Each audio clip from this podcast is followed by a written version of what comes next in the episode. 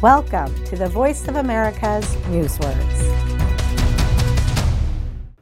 In Yemen, an artist uses an unusual product to create pieces of art.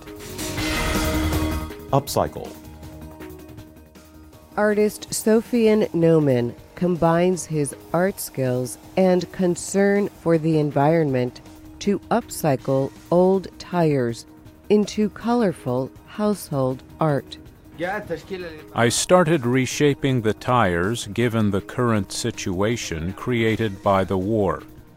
I also do it to protect the environment.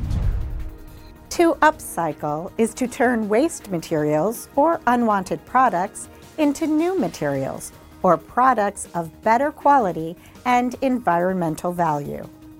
It is similar in meaning to recycle and reuse.